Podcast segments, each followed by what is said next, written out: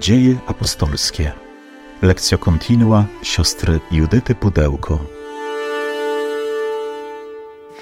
Y, przechodzimy sobie do kolejnej części dziejów apostolskich i będzie to taki też kolejny etap, y, taki możemy powiedzieć moment pewnego zatrzymania się, weryfikacji Kościoła wobec tego wszystkiego, co się dzieje. Y, to intensywne działanie ducha, no, momentami jest tak intensywne, że, że człowiek się zastanawia, o co w tym wszystkim chodzi, do czego to prowadzi, potrzebuje właśnie za, zatrzymania, zastanowienia się, refleksji i właśnie dziś jeszcze następnym i następnym razem e, będziemy przyglądać się, co Kościół robi w takich sytuacjach, kiedy po prostu e, są pewne dylematy, pytania, nie wiadomo co zrobić, e, co się właściwie dzieje i którą drogą pójść. Czyli taka kolejna lekcja wspólnego poszukiwania woli Bożej w Kościele. A zanim właśnie przejdziemy do naszego tekstu, Oddajmy ten czas Panu, prosząc, aby to słowo było dla nas żywe, skuteczne, aby On sam nam je otwierał. Panie Jezu Chryste, oddajemy Ci cały ten dzisiejszy dzień, wszystko to, co dzisiaj wydarzyło się, co przeżyliśmy. Oddajemy to w Twoje ręce, całe nasze zmęczenie, nasz smutek i radość wszystko to, co nam towarzyszyło i co jest z nami jeszcze w naszych myślach i w naszym sercu, prosimy Cię, aby to słowo było dla nas owocne, aby było spotkanie z Tobą. Prosimy Cię, udzielaj nam Twego Ducha Świętego. Przyjdź, o Duchu Święty, przyjdź mocy Boga i słodyczy Boga. Przyjdź Ty, który jesteś poruszeniem i spokojem zarazem odnów nasze męstwo, wypełnij naszą samotność pośród świata. Stwórz w nas zażyłość z Bogiem. Przyjdź, duchu z przebitego boku Chrystusa na krzyżu. Przyjdź z ust zmartwychwstałego. Pierwsza podróż misyjna dobiegła końca, chociaż jeszcze w, te, w takim bloku związanym z tą podróżą jesteśmy. Teraz nastąpi to, co nazywamy bardzo tak na wyrost i już takim językiem późniejszym kościelnym Sobór e, Jerozolimski. E, I to jest piętnasty rozdział dziejów apostolskich.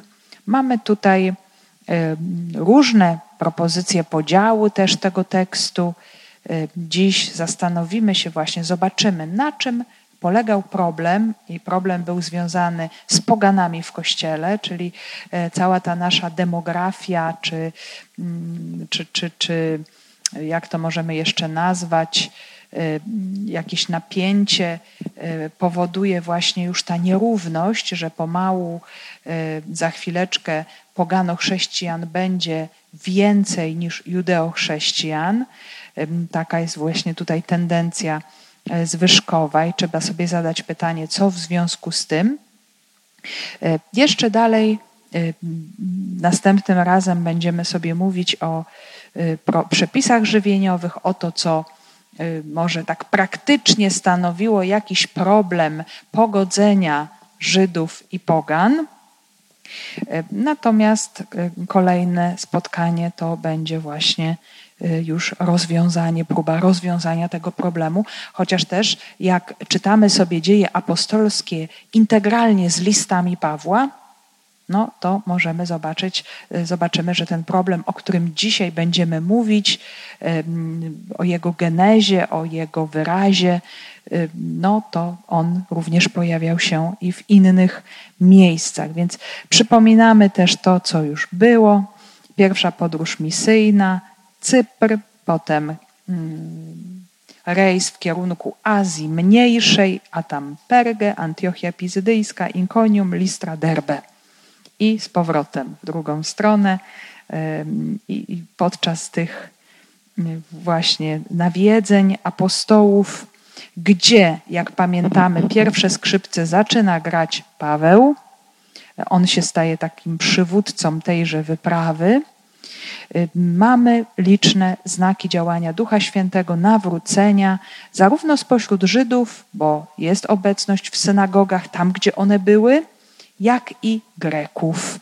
Jest potwierdzenie mm, mocy głoszonego słowa cudami i znakami, zwłaszcza tutaj na pierwszy plan w tejże podróży wybija się to, o czym mówiliśmy też mm, niedawno, a mianowicie uzdrowienie przez Pawła poganina z listry, człowieka choromego, to co tak bardzo mocno nam również przypominało uzdrowienie choromego przy bramie pięknej w świątyni jerozolimskiej. Więc e, tutaj to słuchanie słowa, ta pewna dyspozycja serca otworzyła tego człowieka zarówno na wiarę, jak i na uzdrowienie.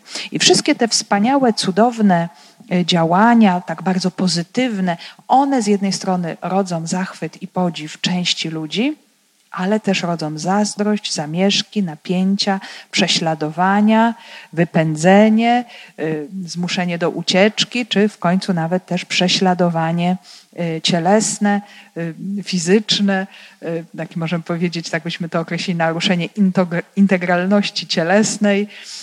Chodzi tutaj właśnie o ukamienowanie Pawła w Listrze, tam gdzie apostołowie, bardzo też taka ważna scena, zostali uznani za bogów pogańskich, tam za chwilę zostali y, prawie że pozbawieni życia, więc no, to też była taka wielka szkoła dla apostołów, nie szukania ludzkiego poklasku, ale opierania się całkowicie na, na duchu, na tym, gdzie Pan ich prowadzi.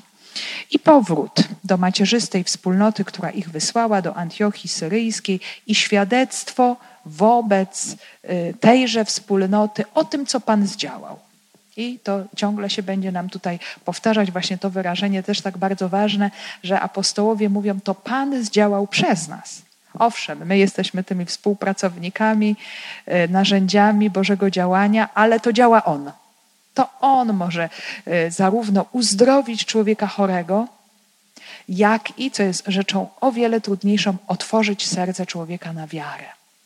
Żeby uwierzył, y, żeby właśnie ten paraliż duchowy, został e, usunięty, zniwelowany, czy ślepota duchowa, czy paraliż, czy jakakolwiek choroba, bo te wszystkie uzdrowienia, o tym też nam mówią już Ewangelie i potem Ewangelie są kontynuowane w dziejach apostolskich, bo cały czas sobie to powtarzamy, że Kościół kontynuuje misję Jezusa.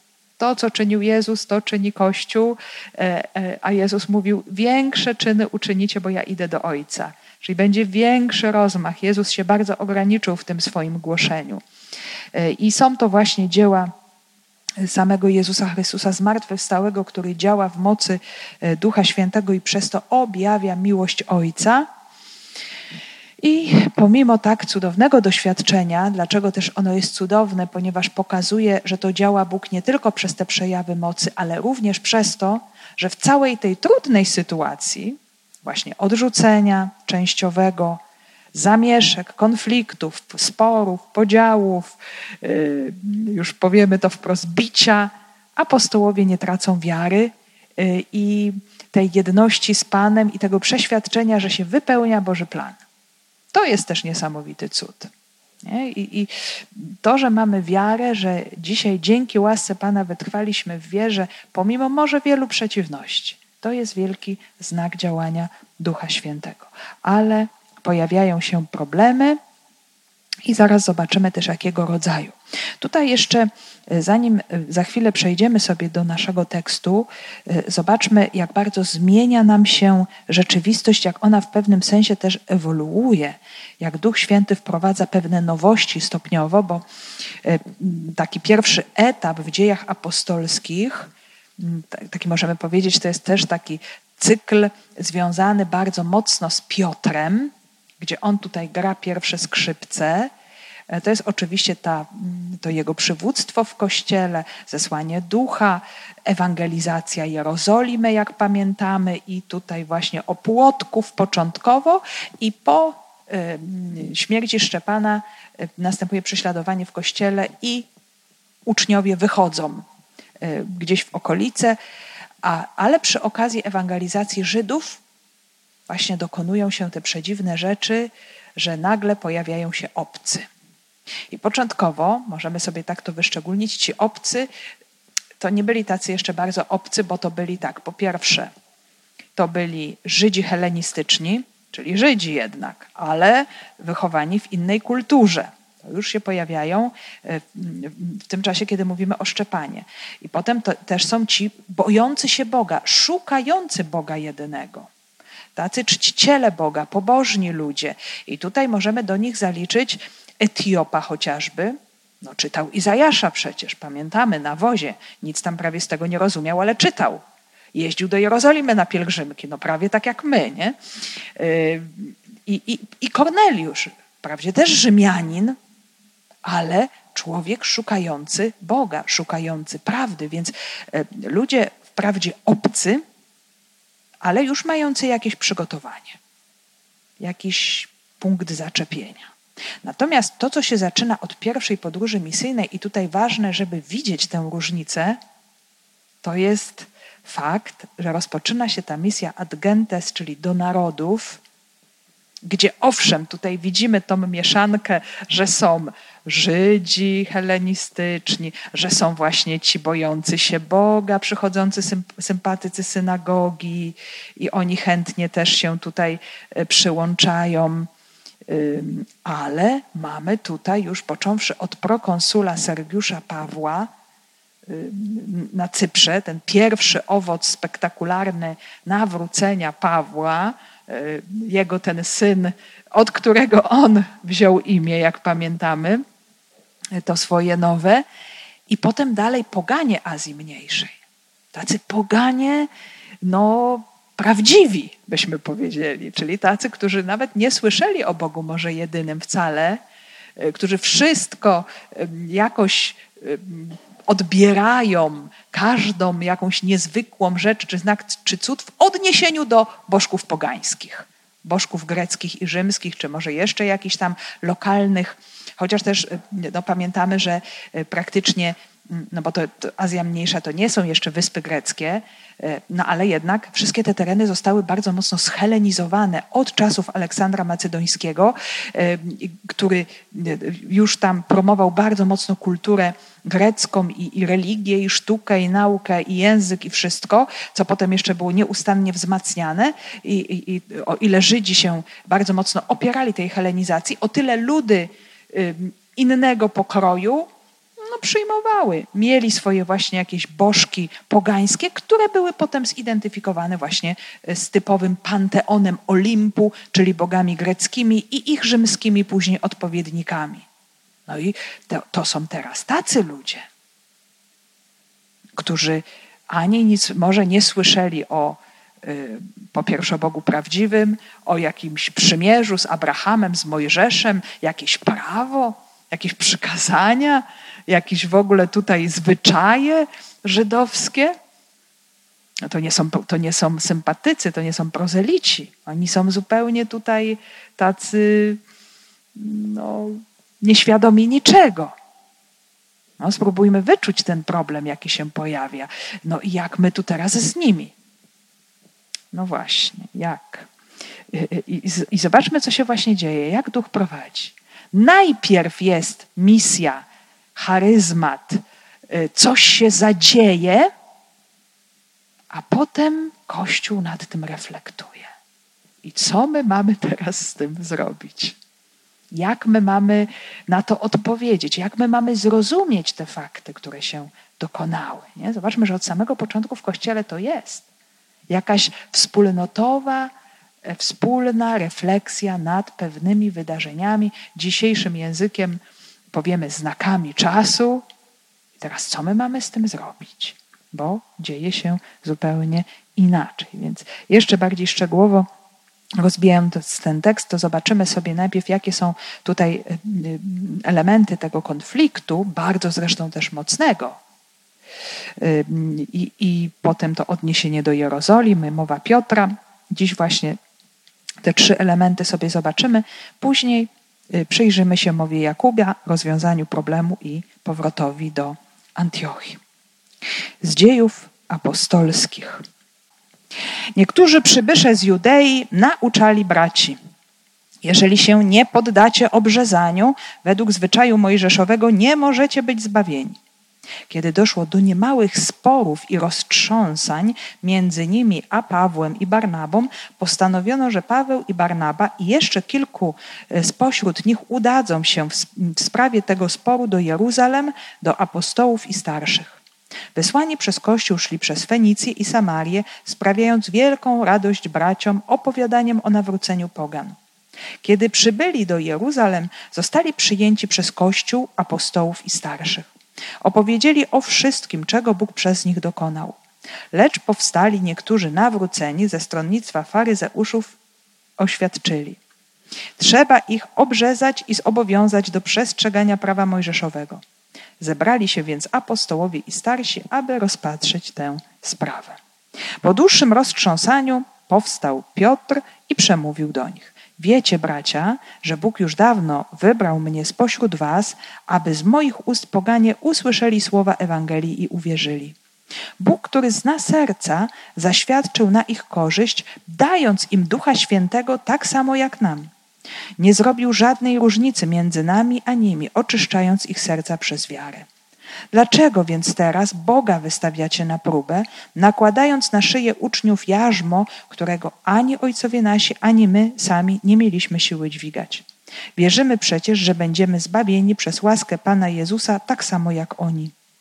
Umilkli wszyscy, a potem słuchali opowiadania Barnaby i Pawła o tym, jak wielkich cudów i znaków dokonał Bóg przez nich wśród pogan. Niektórzy przybysze z Judei nauczali braci, jeżeli się nie poddacie obrzezaniu według zwyczaju mojżeszowego, nie możecie być zbawieni. Więc mamy w pamięci y, właśnie to, co było ostatnio, a zatem powrót apostołów z wyprawy misyjnej, opowieści o nawróceniu y, pogan, o tych wszystkich dziełach Pana dokonanych w Duchu Świętym przez Barnaba i y, Pawła. Barnabę i Pawła, y, to jak bardzo nie cieszyli się z tego powodu, że Pan otworzył poganom bramę wiary. Y, I pojawiają się jacyś tajemniczy przybysze z Judei. I to nie jest taka rzecz nieważna, to są bracia z Judei, więc y, no już tam nie wiemy, czy z samej Jerozolimy, być może tak, więc wydaje się, że ktoś taki bardziej obeznany, właśnie pobliżu kościoła matki, y, tego najważniejszego miejsca do tej pory. Y, no i zaczynają głosić swoje nauki właśnie w Antiochii. Już z późniejszego kontekstu, y, prawie z zakończenia całego tego sporu, no, zostanie to wyraźnie powiedziane, że byli to ludzie, którzy działali bez upoważnienia apostołów. I zobaczcie, moi drodzy, to jest częsta sprawa, która się dzieje przez całe wieki w kościele, że tak jak powiemy, są czasami tacy bardziej gorliwi niż papież. I chcą coś tu po swojemu działać, i tak jest faktycznie od samego początku, bez upoważnienia nauczają, i tak właśnie wbrew temu, co wspólnota z Antiochii usłyszała z ust Barnaby i Pawła. Czyli mamy, mamy co? Mamy takie dwie sytuacje, że są pewne działania, są pewne znaki, y, Bóg okazuje swoją moc, y, wspólnota to odkrywa, przygląda się temu i się cieszy, i nagle ktoś przychodzi, kto to wszystko neguje. Tak? Moglibyśmy to najprościej powiedzieć. I y, my możemy sobie to czytać razem z, z listem świętego Pawła do Galatów, bo on się tam odnosi do tych sytuacji mm, i w 2.4 nazywa właśnie takich braci fałszywymi braćmi. Y, I Paweł to komentuje tak, a było to w związku z tym, że na zebranie weszli bezprawnie fałszywi bracia, którzy przyszli podstępnie wybadać naszą wolność, jaką mamy w Chrystusie Jezusie, aby nas ponownie pogrążyć w niewolę. Więc właśnie tego rodzaju stwierdzenie. Więc czego dotyczy właśnie to nieupoważnione nauczanie przybyszów z Judei? Otóż ich narracja dotyczy konieczności stania się najpierw Żydem, aby stać się chrześcijaninem, czyli po prostu wejścia na drogę prozelityzmu.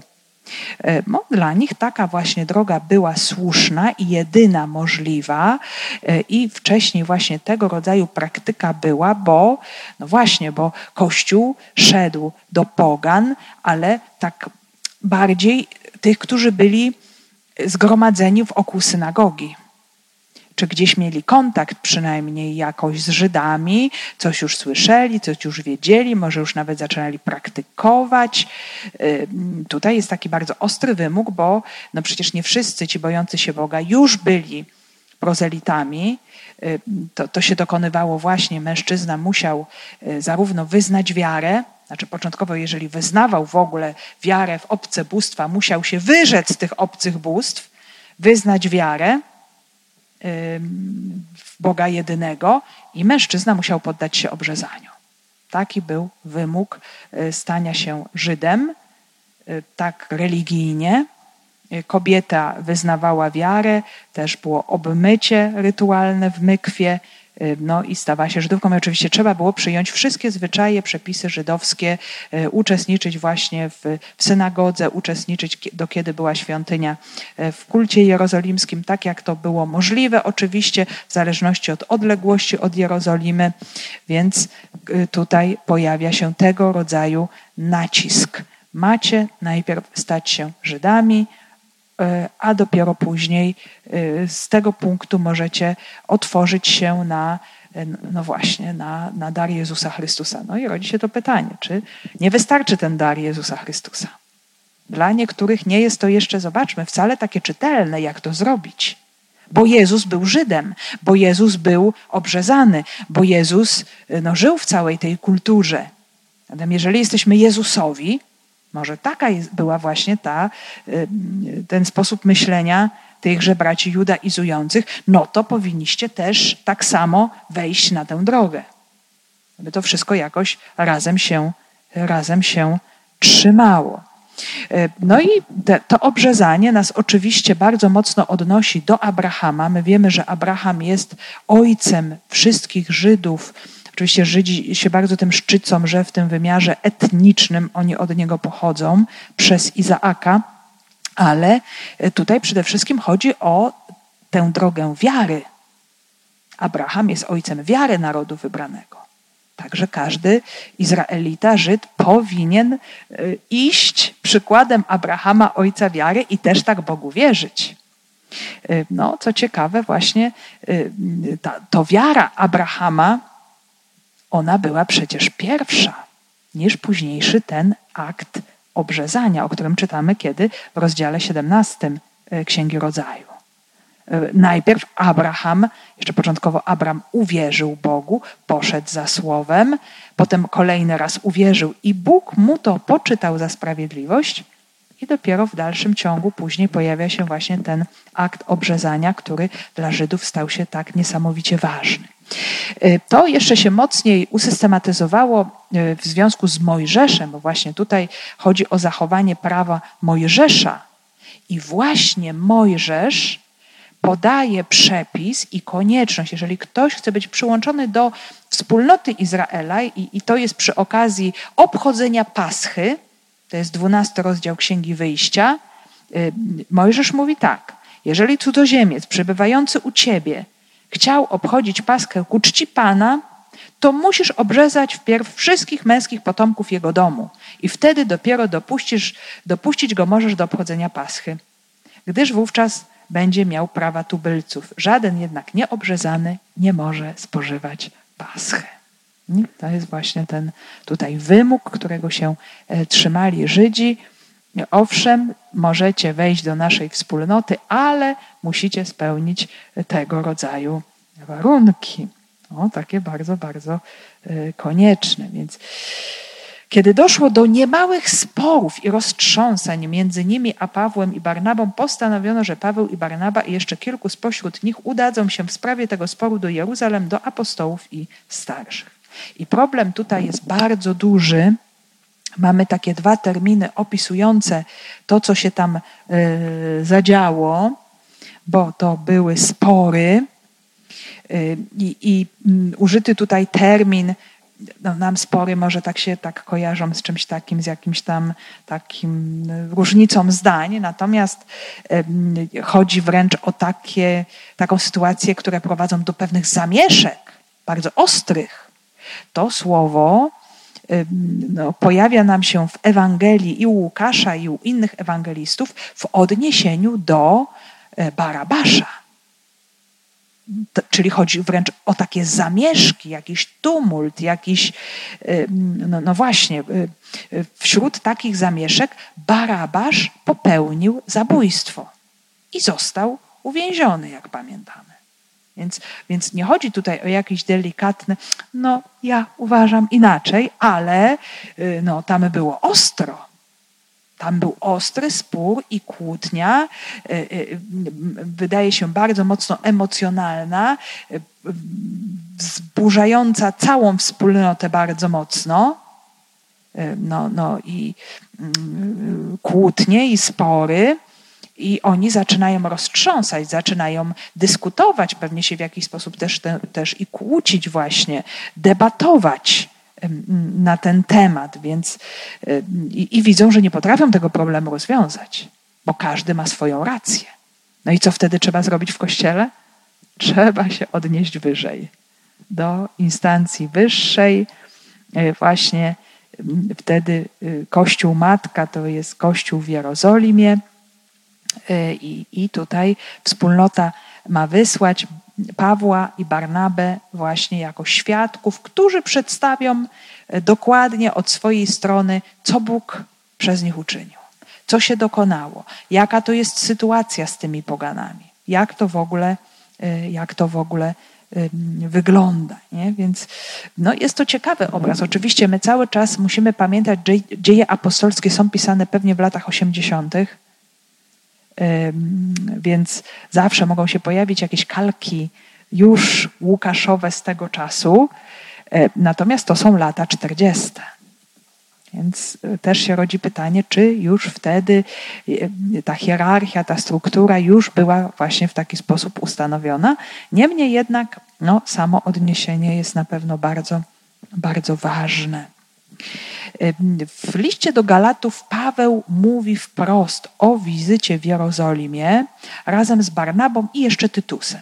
I faktycznie dzieje nam mówią o Paweł, Barnaba i jeszcze kilku spośród właśnie wspólnoty, ale nie wiemy w stu procentach, czy na pewno w Galatów 2 chodzi właśnie o to konkretne wydarzenie, bo my wiemy, że sporów z judaizującymi w życiu Pawła było wiele.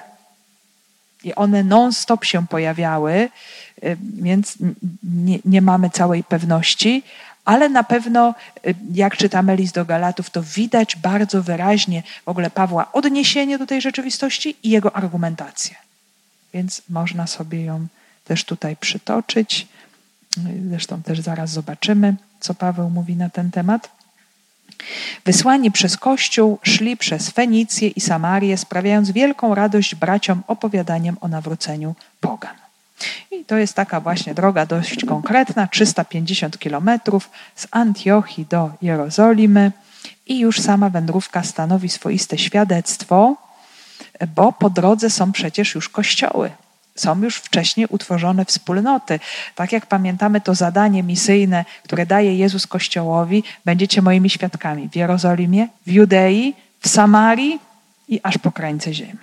I oni teraz tak wracając e, do Jerozolimy, do tego centrum wydarzenia paschalnego, tam, gdzie się narodził Kościół, gdzie są jego korzenie, y, mogą też cieszyć się owocami wcześniejszej ewangelizacji y, i nawiedzić właśnie wspólnoty wcześniej utworzone.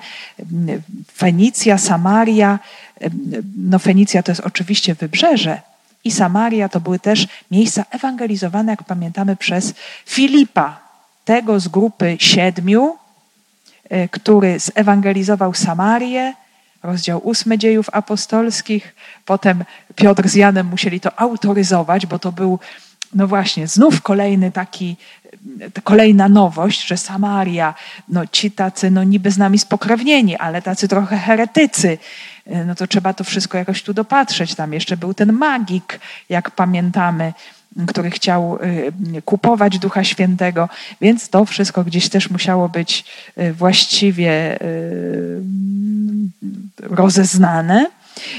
Później Filip też e, ewangelizował po tym całym wydarzeniu z Etiopem, ewangelizował wybrzeże. Dotarł aż do Cezarei, też zostało to powiedziane pewnie jeszcze dalej, na północ, także ewangelizował wybrzeże i tam, i tam były kościoły, i tam były wspólnoty. I, y, I bracia i siostry w tych wspólnotach, kiedy apostołowie przybywali, dowiadywali się, proszę bardzo. I Duch Święty działa jeszcze dalej, nie zatrzymuje się w swoim działaniu. I zobaczmy, to jest bardzo ważne, bo y, wspólnoty przeżywały radość z tego powodu. I to jest też pewien taki znak, my to nazywamy też w Kościele sensus fidei, jakiś zmysł wiary ludu Bożego, E, ci chrześcijanie wiernie trzymający się Chrystusa, mieszkający poza Jerozolimą, w różnych miejscach w Palestynie, oni już właśnie odkrywają, cieszą się, widzą, Pan działa, to umacnia ich wiarę i są też jakimś potwierdzeniem. Ta, ta ich reakcja, ta ich radość jest tym ogromnym y, potwierdzeniem również dla y, Pawła i Barnaby. No oczywiście właśnie, to nie byli jeszcze poganie, tak stricte, tak jak ci z Listry i okolic. Ale oni już byli, możemy powiedzieć, tacy mniej restrykcyjni, nie byli restrykcyjni tak jak e, bracia judaizujący, bardzo mocno przywiązani do litery prawa, więc dla nich to stanowiło też właśnie ogromną radość. Kiedy przybyli do Jeruzalem, zostali przyjęci przez Kościół apostołów i starszych, opowiedzieli o wszystkim, czego Bóg przez nich dokonał. Czyli jest właśnie w Jerozolimie Kościół, który przyjmuje, tu są wymienieni apostołowie, starsi, czyli ci, którzy no, byli jakimiś też autorytetami w kościele, apostołowie, czyli dwunastu, też usłyszymy o obecności Jakuba, usłyszymy o Piotrze. To wiadomo, że dwunastu to była ta najwyższa instancja, chociaż wiemy, że już dwunastu wszystkich nie ma, bo już brat Jana Jakub już wcześniej został ścięty, wtedy kiedy Piotr został uwięziony również we wcześniejszych rozdziałach, ale cały czas właśnie mamy odniesienie do tych apostołów posłanych przez Jezusa, kolegium, tak? E, czyli ci posłani, oni są tutaj takim szczególnym punktem odniesienia, a Paweł z Barnabą zdają relacje, dają świadectwo o tym, co się wydarzyło, e, co dokonali, a raczej co Bóg dokonał e, przez nich. Lecz powstali niektórzy nawróceni ze stronnictwa faryzeuszów i oświadczyli: Trzeba ich obrzezać i zobowiązać do przestrzegania prawa mojżeszowego. Zebrali się więc apostołowie i starsi, aby rozpatrzyć tę sprawę. No i dochodzi tutaj właśnie do konfrontacji dwóch stron. Bo mamy z jednej strony apostołów Pawła i Barnabę, którzy dają świadectwo o tym, co się wydarzyło z poganami, ale z drugiej strony mamy właśnie bardzo ciekawa rzecz stronnictwo faryzeuszów. Hmm, dosłownie właśnie jakiś taki odłam, grupa, yy, czyli chodzi o to, że mamy oprócz Szawła również innych faryzeuszów, którzy stali się chrześcijanami. Możemy sobie przypomnieć, jak już w piątym rozdziale wielki uczony mistrz Szawła Gamaliel, faryzeusz, on zastanawiał się właśnie nad istotą, nad pochodzeniem tejże drogi, tejże nauki. Nie? Zadał pytanie, czy czasami chrześcijanie nie są od Boga? Bo jeżeli są od Boga, moi drodzy, to może się okazać, że walczycie z Bogiem.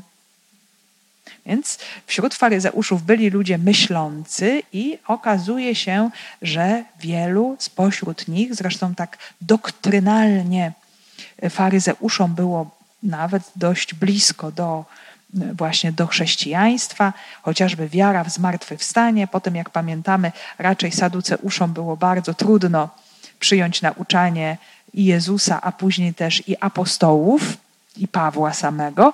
Natomiast faryzeusze, owszem, no, jak najbardziej, no właśnie, ale czy to nawrócenie było całkowite, czy oni y, całkowicie otworzyli się na dar Jezusa Chrystusa?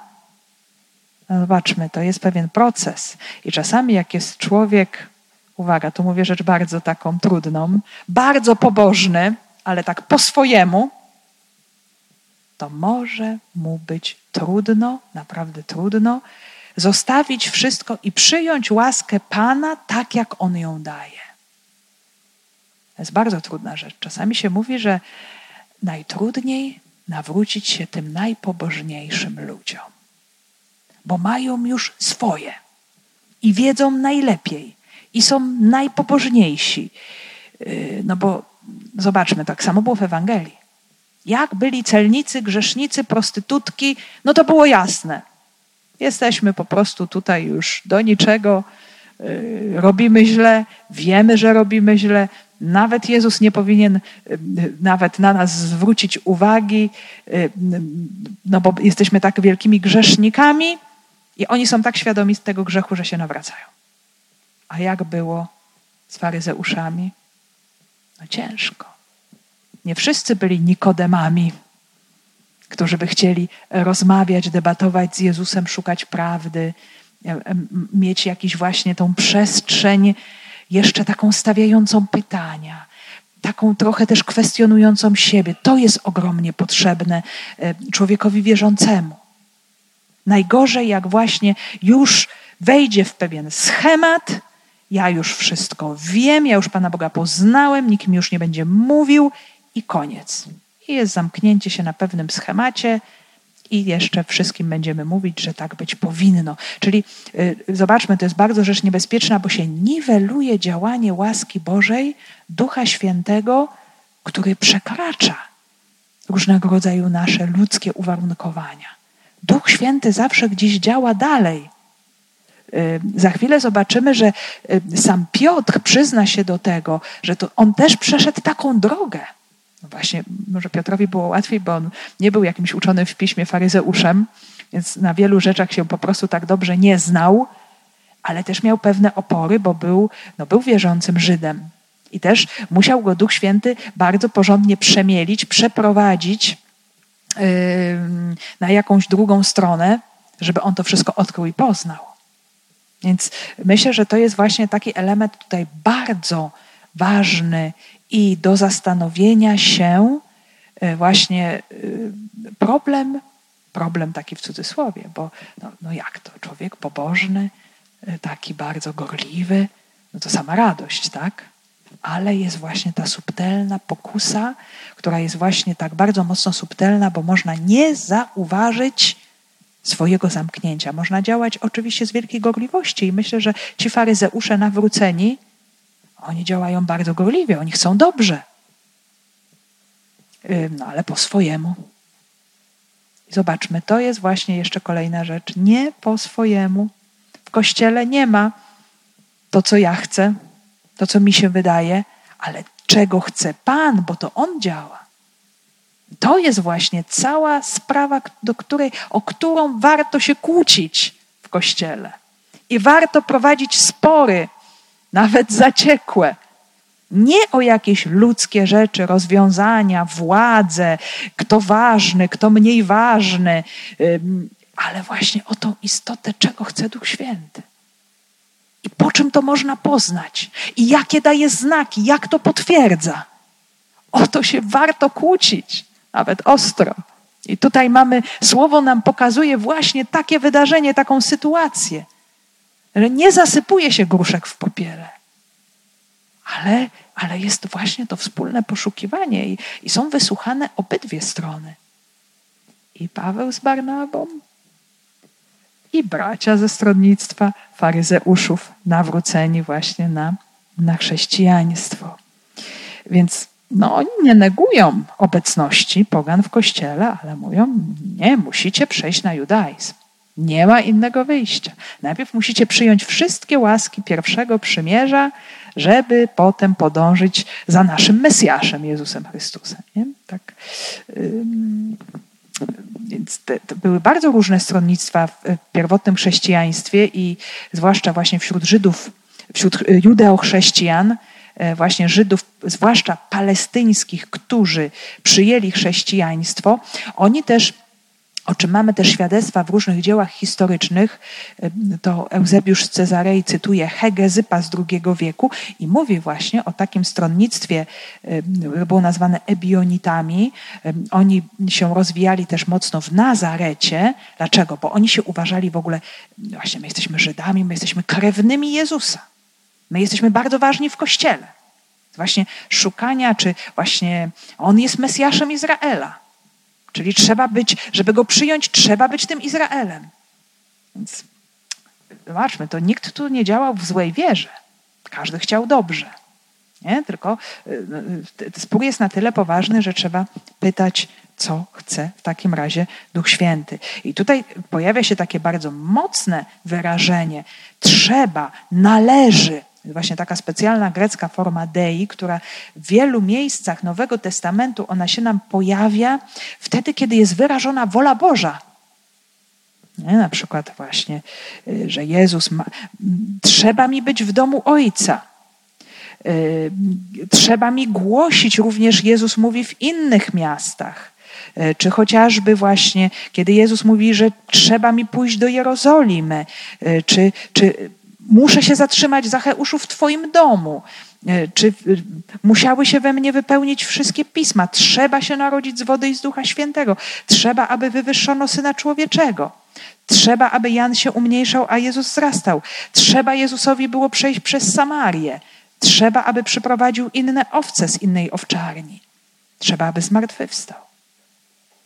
Mamy bardzo dużo takich wydarzeń, wyrażeń, opinii, słów, gdzie objawia się wola Boga i my czytając te wszystkie y, słowa, wyrażeń, tak, widzimy, że tak, to, to rzeczywiście wola Boża była faktycznie w tym. Niektóre sytuacje były piękne i, i radosne, inne tak jak krzyż Jezusa, y, czy różnego rodzaju trudne sytuacje bolały, ale to wszystko musiało się wydarzyć, aby wypełniła się wola Boga.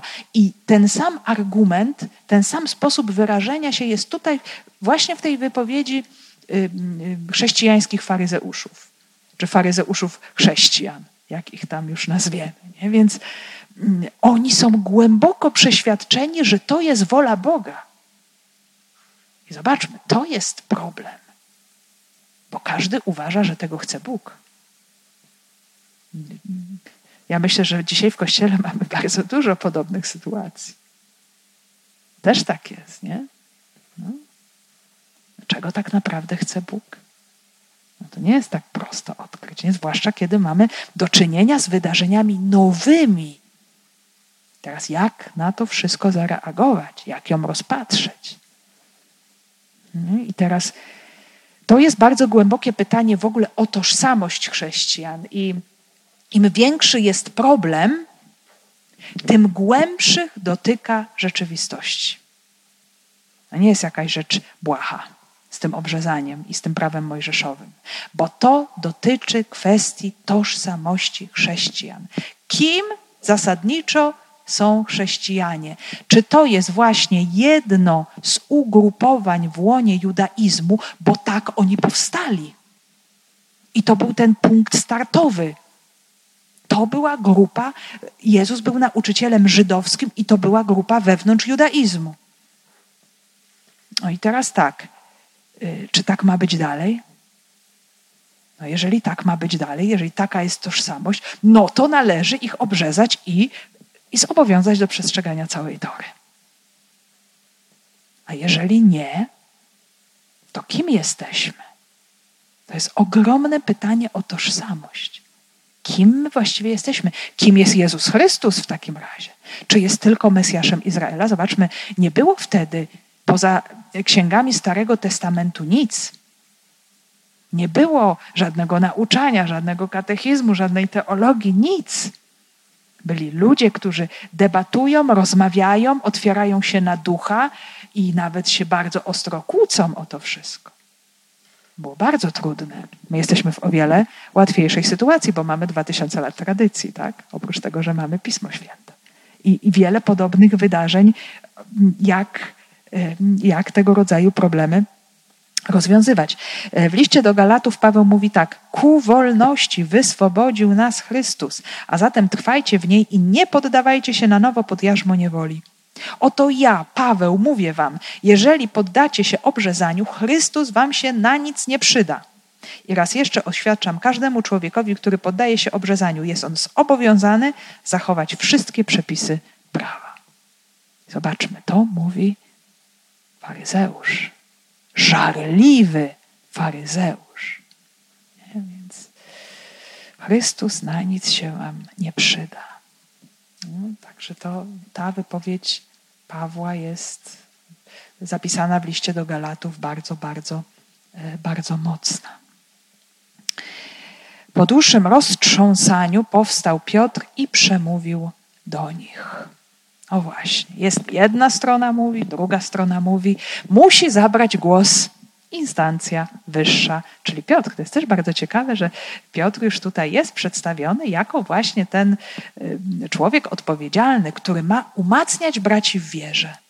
To, co Jezus mu podczas ostatniej wieczerzy już y, tak bardzo wyraźnie zlecił. I oczywiście y, święty Łukasz pisze dzieje apostolskie, już sobie mówiliśmy o tym na wzór dzieł greckich, jest człowiekiem bardzo wykształconym, więc mowę Piotra również komponuje po grecku na wzór przemów retorów rzymskich, greckich i rzymskich. I mamy właśnie tutaj wstęp, narrację, argumentację i zakończenie. Więc co jest na początku?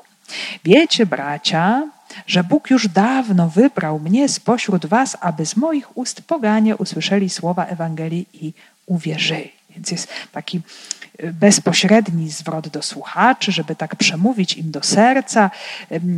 Wskazuje na siebie jako na tego, który dzieli razem z nimi tę wspólnotę. Jest nie tylko głową Kościoła, ale również bratem, jest jednym z nich e, i odnosi się do swojego doświadczenia, do tego, w jaki sposób już Bóg go poprowadził, co mu już Bóg pokazał. E, I, I, Piotr odnosi się do tego, że, że Bóg mu już pewne rzeczy wskazał, choć to nie było wcale dla niego łatwe, jak pamiętamy. Misja wobec Korneliusza został wybrany, aby właśnie Korneliusz i jego dom, jego rodzina, przyjaciele usłyszeli słowa Ewangelii. I jak sobie jeszcze spojrzymy szerzej na całe to wydarzenie, to pamiętamy, że to nie było łatwe, bo Piotr miał iść do domu poganina, a wcześniej miał wizję y, właśnie tych wszystkich nieczystych zwierząt i że to Bóg mu daje i on się strasznie opierał, miał pewien opór w sercu. I jeszcze mając ten opór w sercu, oni przyszli, zaczęli pukać do jego drzwi, i Duch Święty mówi mu: idź z tymi ludźmi. I on musiał przejść też pewną drogę, właśnie z tej Jaffy do Cezarei, no to jak niektórzy pamiętają, nie jest tak bardzo daleko, ale na piechotę trochę to tam trwa, ta wędrówka. I ta droga, ona była też dla Piotra takim, taką swoistą transformacją. No nie było tak, że to było dla niego takie jasne, oczywiste, no tak, no poganie, no jasne, chodźcie tutaj szybko, przygarniamy was y, i, i jesteśmy razem, ale on miał opory. On nie wiedział też, co zrobić w tej sytuacji. Ale co się stało? Pozwolił się prowadzić. Pozwolił usłyszeć w sobie ten głos. Idź, idź z tymi ludźmi. Pozwolił, e, żeby ta wizja wybrzmiała gdzieś w jego sercu, czyli gdzieś Bóg sam go pouczał w tej sytuacji, zadziałał, już coś mu pokazał, więc, mm, więc to, to był oczywiście już ten pierwszy etap, że on w ogóle tam poszedł, w ogóle nie wiedząc po co idzie i będąc przerażonym zupełnie, y, co, co to teraz będzie w takim razie. Ja mam iść do domu poganina, no przecież to jest, to jest szok jakiś kompletny. Y, I potem zaczęły się dziać kolejne znaki potwierdzające przez Boga, bo y, Piotr mówi, Bóg, który zna serca, zaświadczył na ich korzyść, dając im Ducha Świętego tak samo jak nam. Nie zrobił żadnej różnicy między nami a nimi, oczyszczając ich serca przez wiarę. I właśnie po tym całym wstępie, w tym głównym swoim e, wystąpieniu, w tej części mowy, Piotr daje świadectwo znów, tak samo jak wcześniej Paweł z Barnabą, o działaniu samego Boga. Nie, że, y, i, I to, co było najbardziej poruszające i przekonywujące Piotra, ale jak pamiętamy później też i innych ze wspólnoty, którym Piotr opowiedział to, co się stało w domu Korneliusza. Bo Piotr już sam doświadczył tej krytyki na własnej skórze. Wszedłeś do nieobrzezanego i jadłeś z nimi. No i wtedy Piotr potwierdził, opowiedział, co zrobił Bóg. Bóg dał nam Ducha Świętego. Jak pamiętamy, Piotr zaczął głosić karygmat, nie wiedział w ogóle, co tam gadać. No, o Jezusie Chrystusie zaczął mówić i praktycznie nie doszedł do końca tego karygmatu. Bo co jest końcem karygmatu? Y, to jest zaproszenie do nawrócenia. Że macie, moi drodzy, uznać wasz grzech i otworzyć się na łaskę daną w Jezusie Chrystusie. I on nawet nie zdążył tego powiedzieć, bo w tym momencie, pum, Duch Święty stąpił i wszyscy zaczęli wielbić Boga i mówić językami i, i Piotr już no, nie miał. O nie miał. Nie? Więc, więc to, to było takie niezwykłe, spektakularne działanie, które normalnie się nie pojawia, ale co nam to pokazuje, że Bóg czasami zmienia swoje ustalenia. Robi wyjątek, bo zwykle jest tak: głoszenie, wiara, która rodzi się z głoszenia ze słowa, chrzest, Duch Święty. A tu Pan Bóg po prostu przewrócił porządek, żeby nikt nie miał wątpliwości, że On tego chce. Czasami, jak są takie bardzo trudne sytuacje, to Bóg tak robi. Zmienia nawet, no przeróżne rzeczy zmienia. Żeby człowiek widział, że to jest On. Że to nie był kaprys Piotra, czy to nie zrobił tego ze strachu, no że tak wypada, albo no, że w ogóle nie wiedziałem, co zrobić, no to ich ochrzciłem już z tego wszystkiego.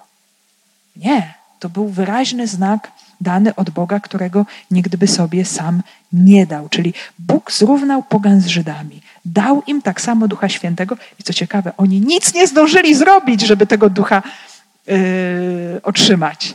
No może tylko mieli tę dyspozycję słuchania słowa. Właśnie. Że chcieli tego Piotra przyjąć, że w ogóle prosili go, powiedz nam coś, przyprowadźcie tego człowieka do nas do domu, niech on będzie, niech on nam coś powie. Jeszcze nie powiedzieli, wierzymy, jeszcze nie powiedzieli, chcemy być ochrzczeni. Po prostu wykonali ten pierwszy tylko gest otwarcia się. I Bóg od razu wylał ocean łaski, strumień łaski Ducha Świętego. Więc jest to po prostu coś absolutnie zaskakującego. Więc i, i, i Piotr to zauważył już w czasie głoszenia, że Bóg nie ma względu na osoby. W każdym narodzie miły mu jest ten, kto się go boi i postępuje sprawiedliwie. Więc cały czas Piotr również yy, opiera się na świadectwie samego Boga. Też mówi o oczyszczeniu serc pogan i uwaga, właśnie, w jaki sposób zostali poganie oczyszczeni? Przez wiarę, nie przez spełnianie uczynków prawa po uprzednim obrzezaniu, przez wiarę. I właśnie to oczyszczenie przez Boga już zostało zapoczątkowane w tejże wizji Piotrowej. Nie nazywaj nieczystym tego, co oczyścił Bóg.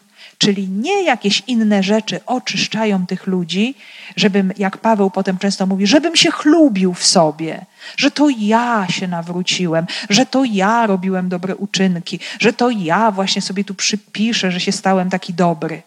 Nie zrobiłeś nic, a Bóg cię odkupił. I to jest właśnie, to jest chyba najtrudniejsza rzecz do przyjęcia dla nas wszystkich. Że nie zrobiliśmy nic, a nawet byliśmy grzesznikami, jak Paweł powie, wrogami Jezusa Chrystusa, a On za nas umarł, jako za grzeszników, całkowicie bezsilnych. Nie? To, jest, to jest ogromnie trudne do przyjęcia, bo my ciągle chcemy coś zrobić, żeby zapłacić, żeby pokazać, że się tak staramy, że jesteśmy tacy świetni.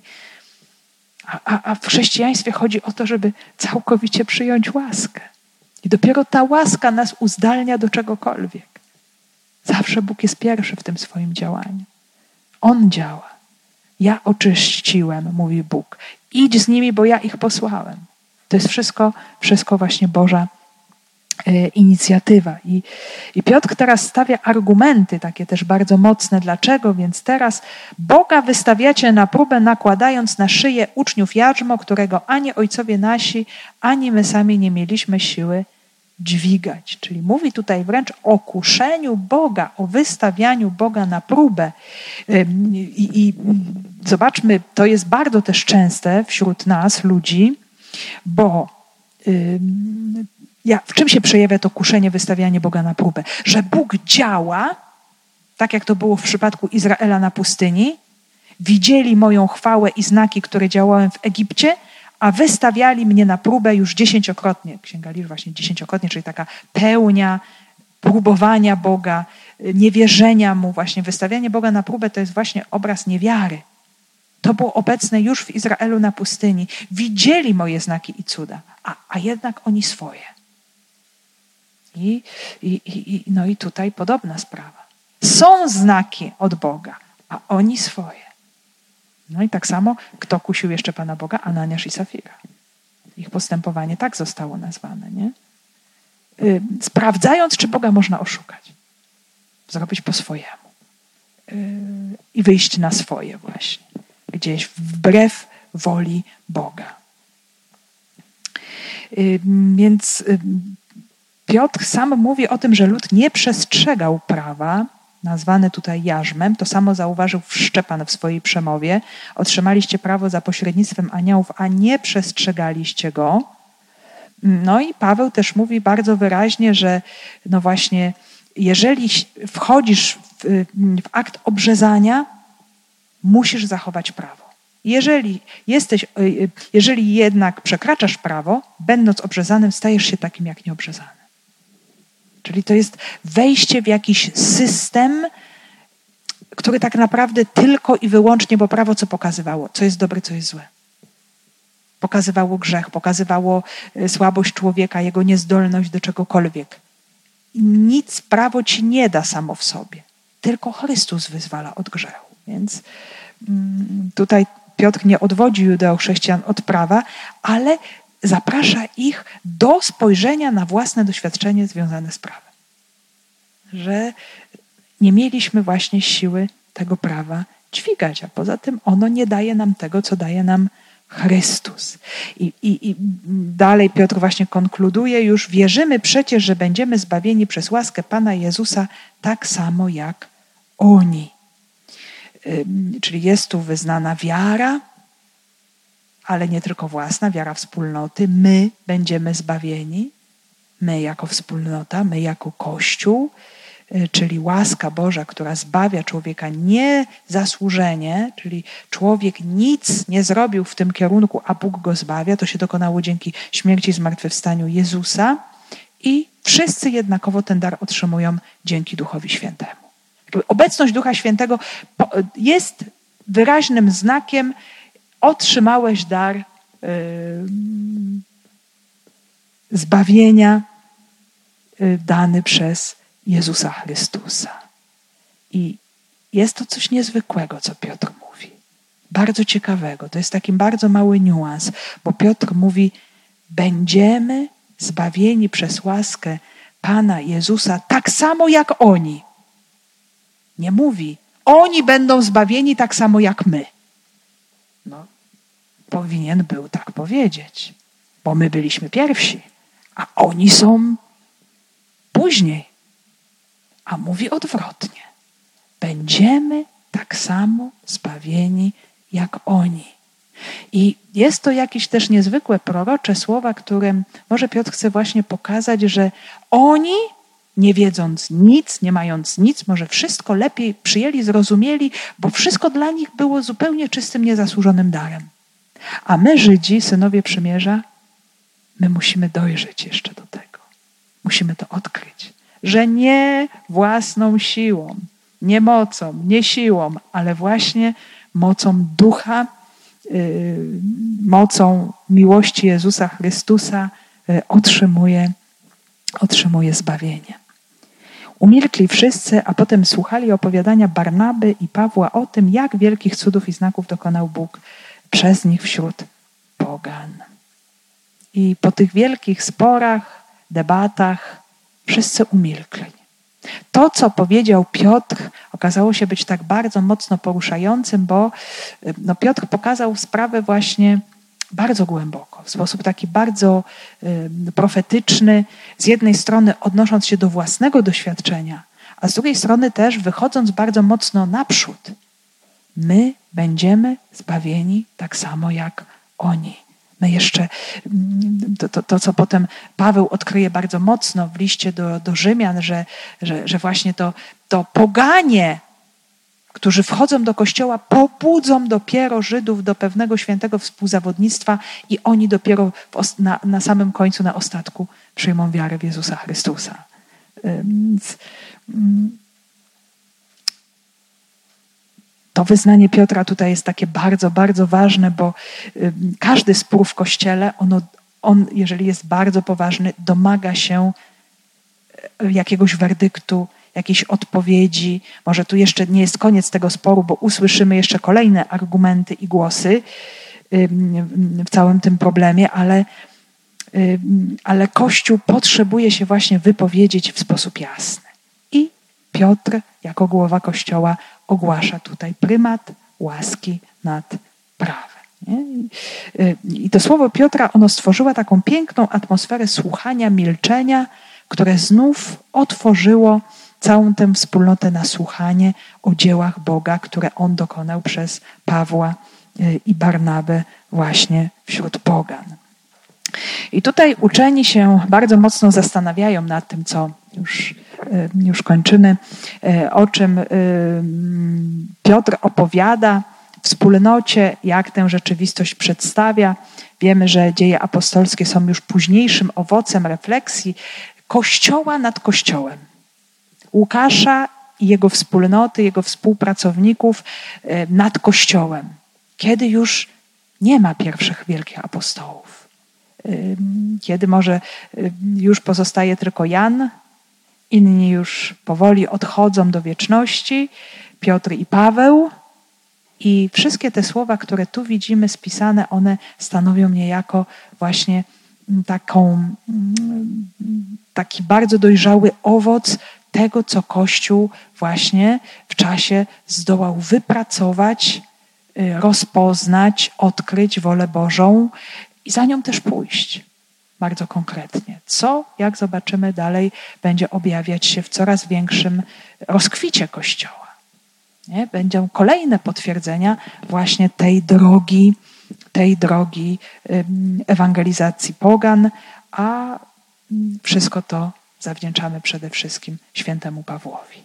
Y, jak bardzo wielka była ta łaska dotykająca jego serca, skoro potrafił on tak ekstremalnie przekroczyć swoją faryzejską mentalność. To musimy bardzo mocno podkreślić. Swoją faryzejską mentalność, z którą był bardzo mocno zrośnięty. Jeżeli on zdołał, to myślę, że też mamy szansę.